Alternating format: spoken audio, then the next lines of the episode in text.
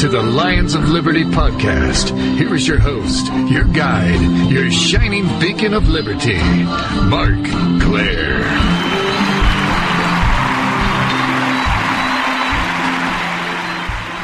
For the very first time, our first in studio guest in the Lions Den, Brian McWilliams. Thank Welcome you. into the Lions Den. Thank you. The splendor I'm surrounded with. I can't even begin to describe, honestly. The, the studios of the Lions of Liberty podcast are breathtaking to behold. There's there's sapphires, there's diamonds and rubies.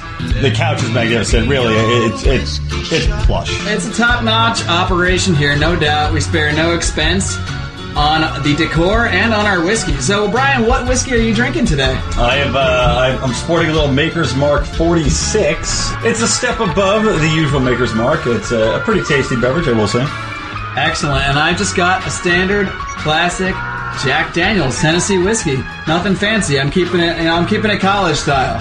Actually, college style would probably be even lower quality than Jack Daniels. Oh, you know, Jim Beam, I think. We also have on the line, all the way across the country, from Chili Chili, PA, John Odermatt, better known to me as Odie. John, how you doing? It's great to be here. Great to be here from the uh, freezing cold state of uh, Pennsylvania in Pittsburgh. Here, it's supposed to uh, snow tonight, so that's uh, that's exciting. It's exciting. No, I don't know what that is. I, I live in California. I've never heard of that. But um, it's freezing here too, so I don't know why. You know, it's, it's freezing as hell here. It was like what sixty today. It was all the way down to 60 Oh, today. okay. It was crazy. So look, we all we're all a little chilly. That's why we got the whiskey to warm us up. Mm-hmm. And uh, John, what whiskey are you drinking over there? Uh, speak of the devil, you were just uh, talking about Jim Beam. I have myself some uh, Kentucky uh, straight bourbon whiskey, Jim Beam, Keep fitting for uh, for our discussion here. I think. Nice. We've got the full gamut. We're really that's the point of this segment though. We're trying to harken back to our college days. We've known each other for, you know, 10, 12-ish years or so, not to age ourselves too much. And this is what we used to do. We used to sit around, drink a whiskey, and have a chat. So we're going to try to recreate that experience for you all here in our very first The Lions of Liberty Whiskey Chat. You know, I want to say, I think this is actually how our uh, involvement became, you know, with the Liberty Party. I think it actually started this exact same way. The Liberty Party. Well, is- our involvement with the, well, not, not that we consider ourselves official members of the Libertarian Party, but involvement with the Libertarian cause, getting involved with Ron Paul. I think it all began with uh, a bit of whiskey and a bit of Ron Paul talk, and I think that's how we kind of all got voted. one way or another, it, it does all come back to the whiskey. Um, now, Odie, you actually got first got involved. I mean, I specifically remember we were having a few glasses of whiskey in a, a seedy Inland Empire bar, and that's kind of what led you down the path to liberty. Can you touch on that for the audience for a second? Yeah, I think we. Uh, you know, I think I remember about maybe you know half of that night. But yeah, the whiskey was definitely flowing, and uh, you know, you were bringing up some some crazy ideas I'd never heard of before, like you know, a Republican that was anti-war and, and all that good stuff. So uh, I was, uh, you know, pretty, you know, taken aback and never heard of that before. But uh, you know, enough Jim Beam, and it opened up my mind and um, started talking about Ron Paul, and uh, you know, really just really just lit a fire under me, and uh, led right into the 2000 debates and the 2008 presidential election, the run up, and from there it just you know just hit the ground running, and uh, it was the first time I'd ever heard a politician, you know, just you know take on the establishment. Um, you know, I remember vividly during that um, debate. I think it was in maybe December 2007. Uh, the famous uh, Rudy Giuliani um, debate when Ron Paul, you know, Rudy we all Giuliani- miss Rudy just a little bit. but uh, yeah, that that that really um, opened my eyes for sure. So from there, it's just been you know an educational experience and trying to read as much and learn as much as I can since then. And that's why we started lionsofliberty.com. That's why we, I do this podcast. That's why we're here in the Whiskey Chat to open up some minds, get some ideas flowing, and hopefully get people thinking a different way. And today's subject is one that's brought a lot of controversy our way. Whenever we write about this person, this subject, we get a lot of flack. We get a lot of praise too. But it generates, I would say, more heat than just about anything we talk about. And the subject today is. Sorry, we're still working on the budget for the actual drum roll. The subject is drum roll. Rand Paul. Now, when Rand Paul first kind of came on the scene, I think in probably 2008, 2009, he was stumping for Ron a little bit. We all liked him. You know, he said a lot of good things. He sounded a lot like Ron Paul. And then when he ran for Senate in 2010, I think we were all pretty excited about that too. Hey, this is the next Ron Paul, another guy that understands the message of liberty and is very articulate in conveying it. He's not the same as Ron Paul. In many ways, he's probably more articulate than Ron Paul, and I think Ron Paul himself would probably even admit that. But over the years, I think, you know, since his Senate victory and since he's started to kind of become a senator, so to speak, we've noticed a little bit of a change. A little bit of a change in his style of speech, in the kind of statements he makes. I don't think I just speak for myself here when I say it's not been a change for the better. Especially for those of us, as we do here, that see this libertarian movement as about ideas and about having the right ideas and about pushing ideas forward. Now, when I say he's changed the way he speaks about things, and I, I, think it seems to me that he's starting to phrase his statements differently, starting to say completely different things, or at least things contrary to what we see as a libertarian position. And that's why we choose to point that out, because, to, like I said before, this is about ideas for us. This is about sending the right message, conveying the right ideas. And it doesn't really matter what someone's last name is or if they're running for office. It's important to always focus on ideas because if we get away from that, well, you know, where are we in the first place? Uh, you know, let me jump in right there. You know, you just said right now, and this is the thing that we see the most is that the last name has such an impact on the way people interpret and view Rand Paul. And you know, like I said, look, when he was first running, we got behind him. He said all the right things not all the right things. He got skewered in the media quite a few times, but he said many, many right things that, that really got, you know, if you're a libertarian, you could agree with most of them. And libertarian thinking people have still taken that Rand Paul that used to exist and put him at the forefront of their minds, and that Rand Paul doesn't exist. And it's, it's almost as if they refuse to accept that anymore. You know, um, you know, like you said, when we, when we write about Rand Paul, we get a lot of pushback. A lot of people don't want to accept what he's become, or they put blinders on as to what he's become. And you know, I mean, I, I'm. Are you guys seeing the same thing I'm seeing? Oh, absolutely. And, and to be clear, we don't just, you know, we don't just write negative articles about Rand Paul. We also write positive articles about Rand Paul. Mm-hmm. It's become a little more of one than the other lately but we try to praise all politicians of all ilks. We praise Dennis Kucinich, Alan Grayson when they take the right position on the Federal Reserve or an anti-war position, something like that. So, you know, we try to be consistent with ideas and not necessarily consistent with what party we support or what politicians we support. We're liberty agnostic. Exactly. That's exactly Whoever is for liberty, we're for. Now, Odie, I mean, I, I, think you're like the rest of us. You were really into Rand Paul when he first came out. You seemed like a real fiery, you know, spokesman for liberty. Is there a moment that you can think that kind of springs in your mind as when you first started to think, okay, something doesn't quite seem right here. Something seems a little off.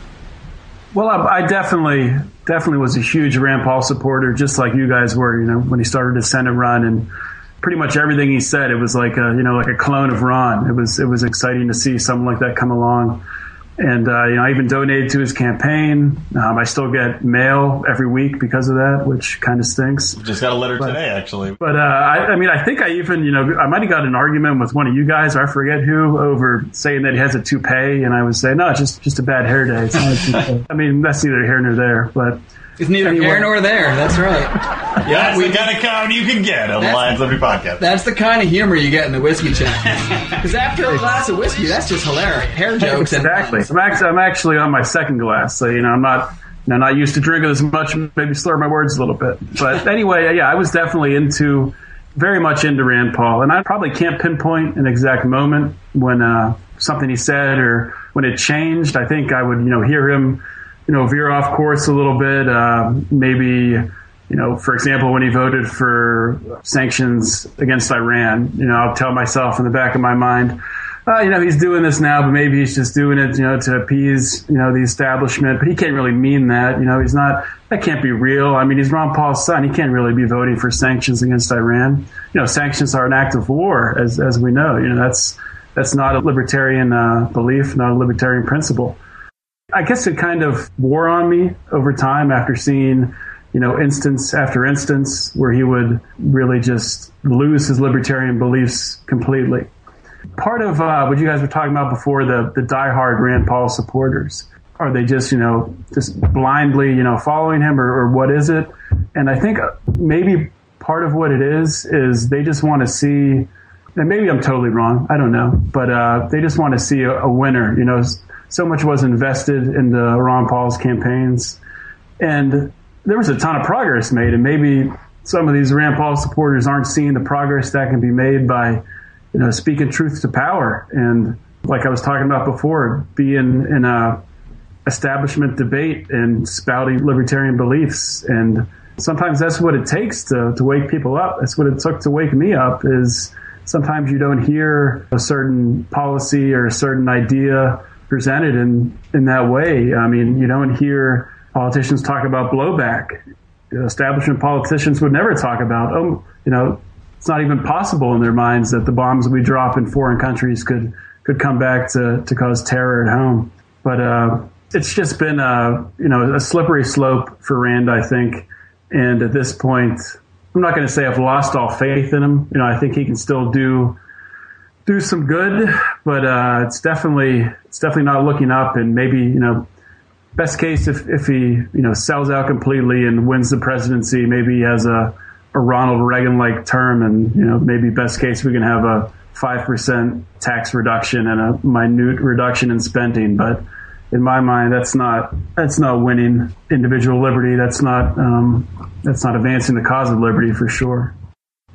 Yeah, I mean that's a good point. And you bring up Reagan, and I think Reagan's a really good example of kind of the idolatry that can go on of holding someone up as almost a god, as Reagan still is to this day. He's held up as a conservative conservative god.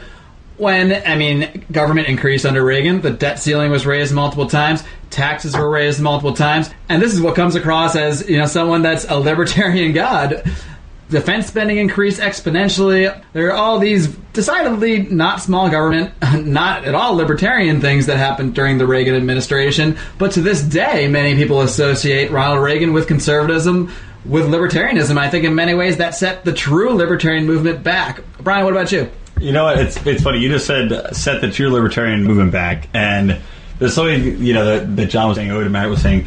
I wrote an article about this, and it was titled "Rand Paul is hurting the Libertarian Party more than helping it.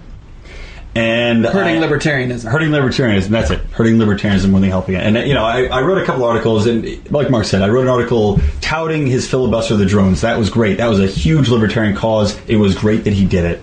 Uh, then after that, I wrote an article about how Rand Paul is the uh, the I Love Lucy of the libertarian uh, world because it's you know he does something great, but then it's kind of you know Rand, you got some explaining to do this article I wrote recently about, you know, is he better or worse Libertarian Party is kind of the same vein in that Rand Paul, for better or worse, is viewed as a libertarian. And you say Ronald Reagan has said Libertarian Party, but well, Rand Paul, I think, is doing the same thing right now because he is viewed primarily by the public as a libertarian. That's what he's viewed as. And right Even or wrong, right, right or wrong. That is how he's viewed. If you Google Rand Paul libertarian, you get a ton of articles with the words Rand Paul and libertarian in the headline. Even though he has at times said he's not a libertarian, he, he said himself. Yep. He said it's an albatross hanging around his neck. But at the same time, he is viewed that way in the public, and that's why when he says something that we feel is decidedly against libertarian principles, we're going to point that out and we're going to bring it up. You don't get a special exemption because of your last name or because you're a senator. Exactly. And, you know, it's like when he does these things, especially, great, he gets positive attention for the filibuster for the drones. He gets negative points taken away. Uh, you know, when he supports, like you said, sanctions on Iran when he supports, I mean, just recently, you know, he didn't object to the, the pork barrel uh, kind of spawning for the dam in Kentucky. Well, yeah, that brings us up to an article that just came out this week yeah. um, where Rand Paul actually defended some pork barrel spending that Mitch McConnell got put into the shutdown bill. Uh, it's called the Olmsted Project. There's an article in Huffington Post, and we'll link to this when we post this podcast on, on our site, on lionsofliberty.com. The title is Rand Paul, Olmsted Project, a boondoggle, but necessary. From this article, Rand says it's one of these things that we're damned if we do, damned if we don't. No pun intended. Funny guy, just like whiskey a politician. chat Canada right there. that kind of is he is he in a whiskey chat? Why is he making these pun jokes? That these pun jokes are reserved for whiskey chats, guys. Come on. Because we've gotten halfway into this thing, and it's extraordinarily expensive, and it's a boondoggle, but we can't stop because we do need the dam. Now, this is the same kind of rhetoric you will find in just about any run of the mill Republican or Democrat. They'll say things like, hey, we're against this, we don't think this should be in there. But you know, it's already going on. It is the way it is. We just had to go along with it to advance X political goal or X political agenda, or in Rand's view, to get the government running again because Rand has also come out and said, we've got to end this shutdown. The government shouldn't close almost accepting the premise that the government was closed in the first place when only I say between 17 to 20 percent of the government's closed. Really, basically, national parks and war memorials is about all that they close.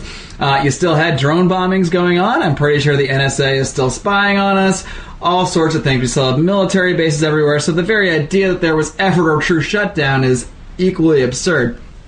Well, by the way, that same rhetoric is also used when we're in the middle of wars as well. As you remember, everybody said there's no way, no matter what happens, we can't pull out of any of the countries that we're at wars with because you know we're already we're already halfway done. We got to keep going with that. You can't just pull out halfway in. You know, you got to keep in there. So uh, yeah, the the rhetoric is ridiculous. If we could jump back to that uh, that pork barrel spending. Um, yeah, absolutely. Go for it. Just for a minute, I think I think I disagree with you guys and. I think I think Ron Paul might disagree with you too. Um, I know that this is something that Ron caught a, a, lot of flack with, but he definitely would or push to put in a lot of legislation that he would support to bring spending back to his uh, back to his home state and back to his congressional district. And the way that Ron would look at it, and this is a little bit different in Rand's situation, but the way, the way that Ron would look at it is you know, the, the taxpayers in that district, the businesses in that district, um, they're already paying taxes to the federal government. You might as well try to get them to come back and be spent at home. And obviously, you know, it's misallocated and, and all that, but um, still, it's probably better as a, you know, you're electing your congressman and your senator to, to go to Washington to fight for your district and your state. Um, I think maybe Rand and uh, Mitch McConnell are I'm not going to say doing a, a good thing because the, it shouldn't even be spent in the first place. But if it's being spent, if people are being taxed, the money's being taken out of their paychecks, you know, at the point of a gun, really, individuals and from businesses, you might as well try to get it to come back to your state. Uh, do you guys have any thoughts on that? And there is definitely something to that. I mean, it's kind of the same thing when, when people go to the extreme and they say, oh, you're a libertarian, you're a hypocrite because you use the roads, or you're a hypocrite because you use dollars, or you use the post office. I mean, they are extracting funds from us and putting it into certain things so there's nothing wrong with us trying to get that back by actually using some of those services that we can use. Obviously, I do need the road to get to and from. I think the private sector could, you know, create roads and or create transportation. Maybe it wouldn't be as many roads in different ways, but there's nothing wrong with me using it. It was still my money, our money, used for these things. So by that logic, I understand that. What Ron would always use that example with was the fact that, you know, in terms of earmarks, that if you don't earmark the money, you know, in a spending bill, and as you said, that money is still getting spent, and if it's not earmarked, it does go to the federal, you know, to the executive branch. So yeah, you don't want the executive branch to just be able to do whatever you want with it. You may as well earmark it. I think a major difference here is that Ron voted against every spending bill, whereas actually Rand did, did vote against the shutdown bill, but did also defend kind of this this pork spending. Another major difference is that Ron never really got any of his spending because he didn't make any backdoor deals. He put the earmarks in, but they would never get approved. Earmarks are simply requests, and you know when they go through committee, those requests get taken out or added or what have you. In the case of uh, Mitch McConnell, the original money that was spent on this was actually increased by I, I don't have the numbers in front of me, uh, but from 760 million to 2.6 billion. Right, it went is, up something like 2.2 billion in extra funds. And this isn't a bill. This is the government's already broke, and they're going to say, okay, on top of everything else, we're going to put in this 2.6 billion dollars to finish this dam in Kentucky that's going to save taxpayers. They say uh, a whopping 160 million dollars, according to whatever government math uh, in Kentucky you want to follow. Right. So the story we're getting is somehow that spending an extra 2.2 billion in the long run of, of however they do this government math, as we'll call it, somehow saves the public, quote unquote, the taxpayer, 160 something million dollars. How that math works out, I'm still not sure. Maybe Paul Krugman can tell us tomorrow in the New York Times or something like that. Now, but this brings together kind of an interesting point, and that is Rand's kind of cozy relationship with Mitch McConnell. And it's obviously they're both senators from Kentucky. When Rand first ran for senator, he was opposed by McConnell. McConnell anointed his boy, Trey Grayson, to be the successor um, to Jim Bunning's Senate seat in Kentucky. And the establishment basically got behind Trey Grayson. And it's the grassroots, the libertarians, that pushed Rand with the money, pushed Rand with the funding, and got him into office, got him through that primary. And in Kentucky, if you win the Republican primary, you're pretty much going to be the senator. They almost always go Republican that way. But since that time, since Rand has been a rival of Mitch McConnell, they've become cozy. They've become buddies. They've supported each other. And obviously, if you want to advance things, I understand people, you know, one of the biggest criticisms we get is people say, you guys just don't understand politics. You don't understand the game Rand is playing.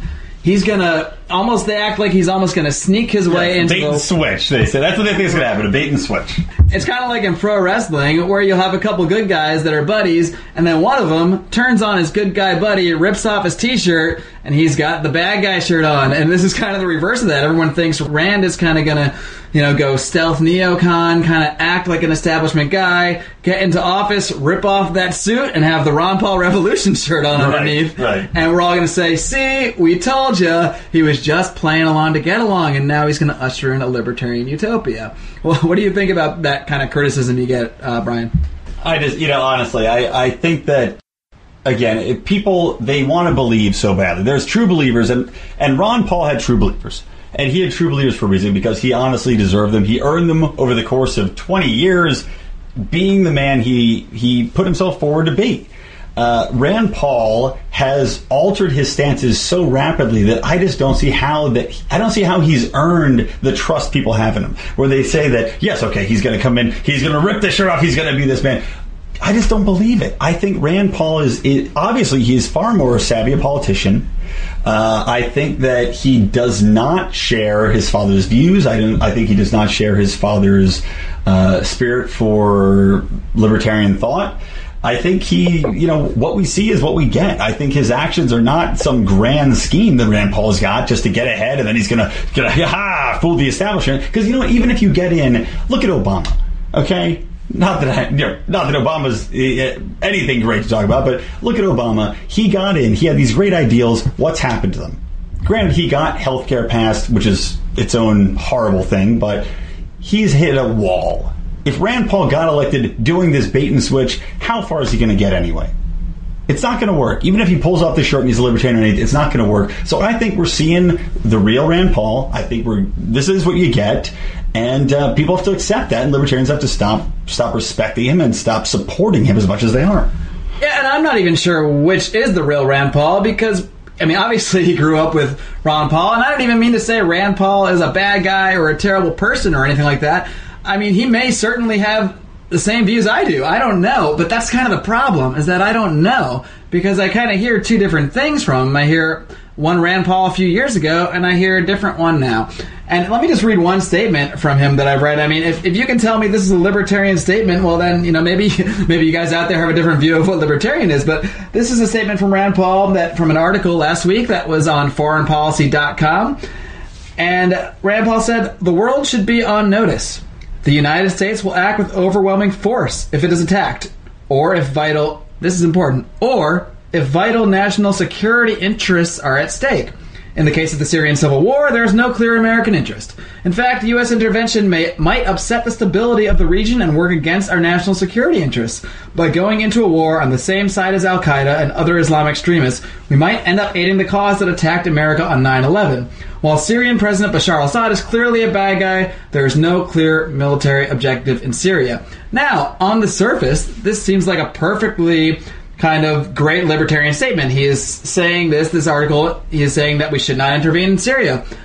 Obviously, we agree we should not intervene militarily in Syria.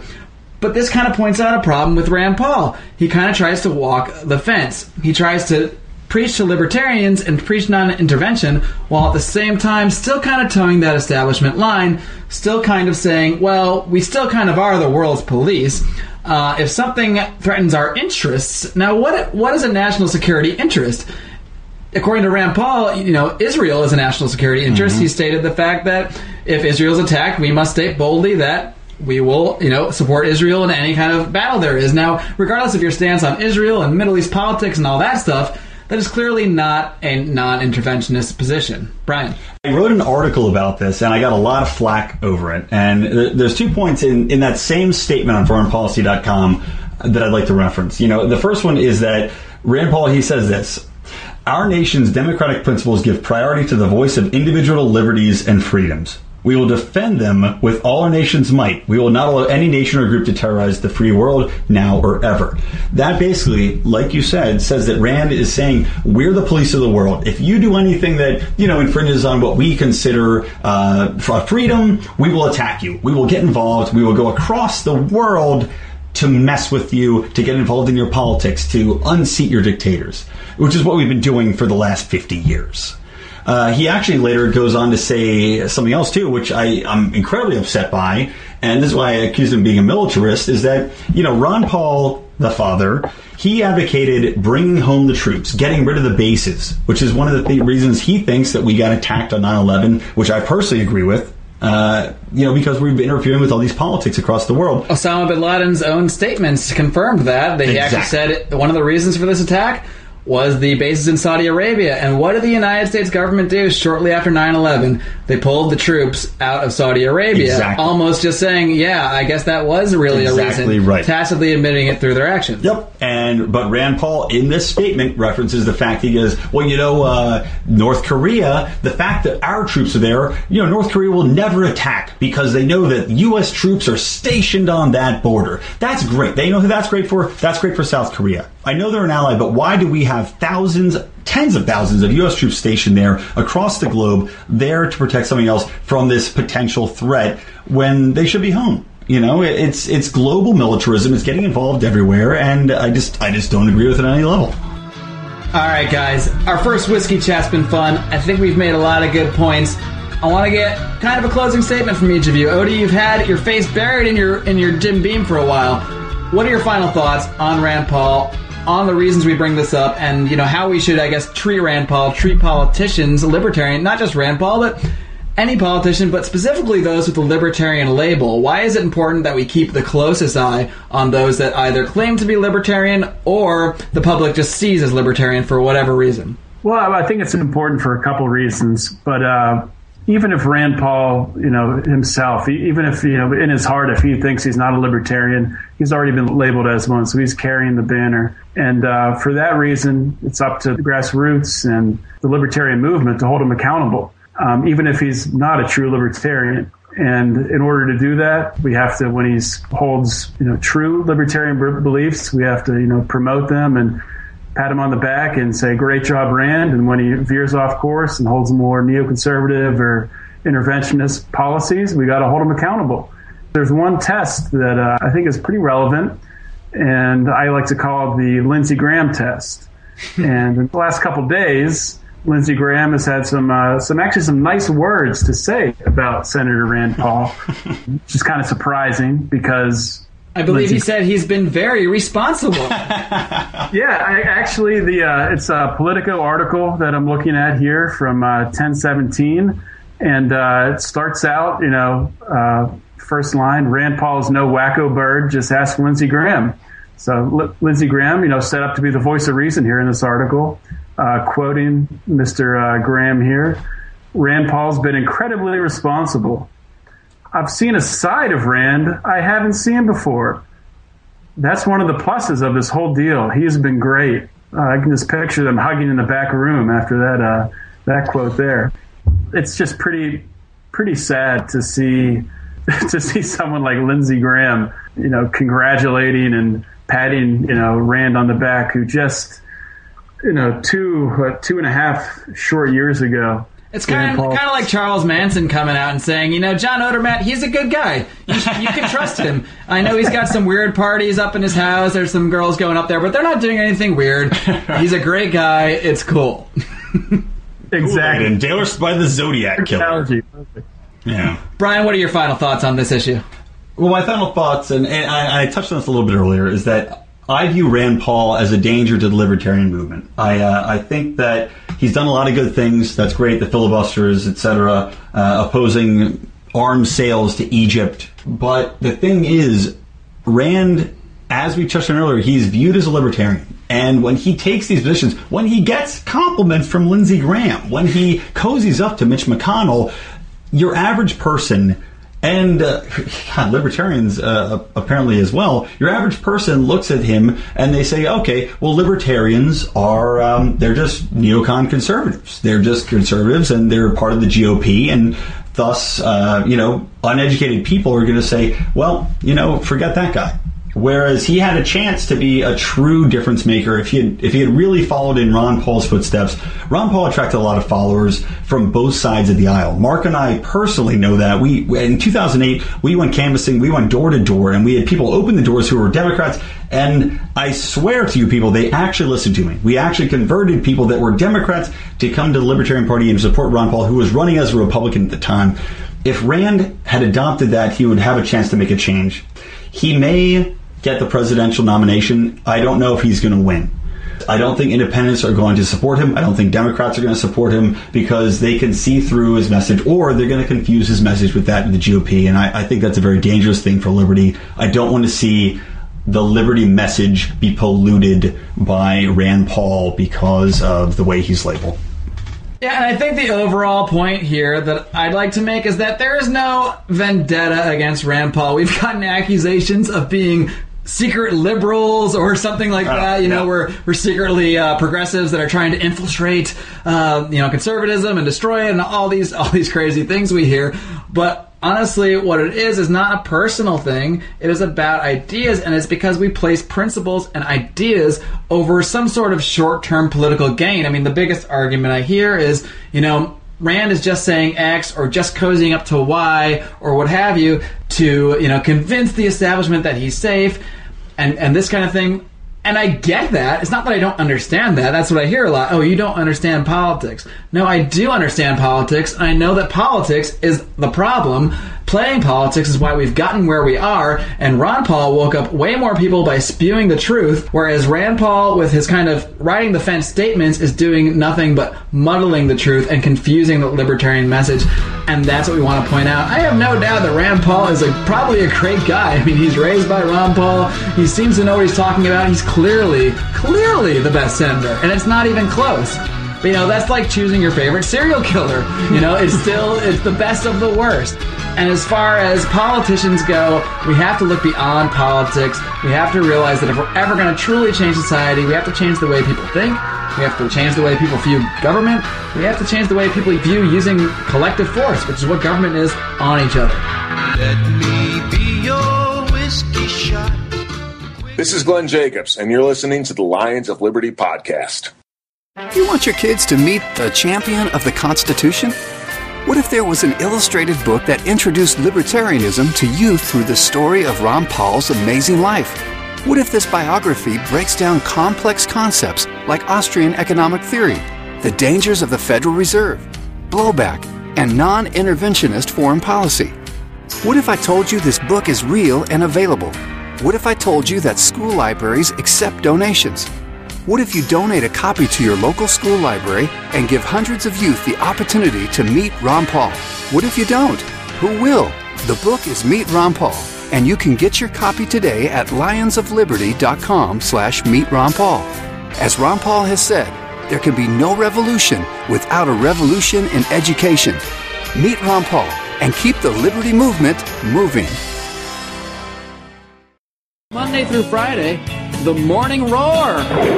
That's right. Every morning, Monday to Friday, you can come to lionsliberty.com and you will find the Morning Roar, which is just a little roundup of some stories that, you know, you may not see on CNN. You might not even see in your regular news feed, your social media. We go out and try to find some stories that relate to the ideas of liberty and try to give you, you know, a little bit of our liberty perspective on those stories as well. So be sure to come back and check the Morning Roar. Of course, every Monday we've got our longest running feature, Mondays with Murray, where we go back and take a look at a passage, a video, an article by the great libertarian Murray Rothbard. And every Thursday, you will have a new edition of this show, the Lions of Liberty podcast. You can find it over at our website before it's shot out there to the rest of the world on Daily Paul Radio. And then every single Friday, of course, we have Felony Friday, where our own John Odermatt You know, enough Jim Beam, and it opened up my mind. And goes out and tries to find a story about some sort of felony.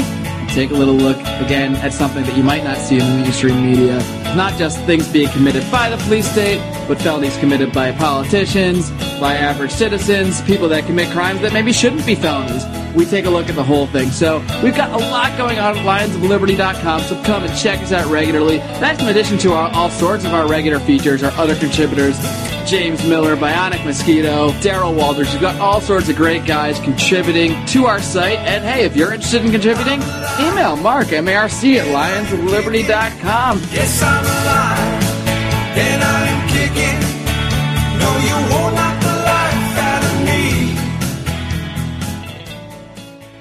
Please, guys, live long and live free.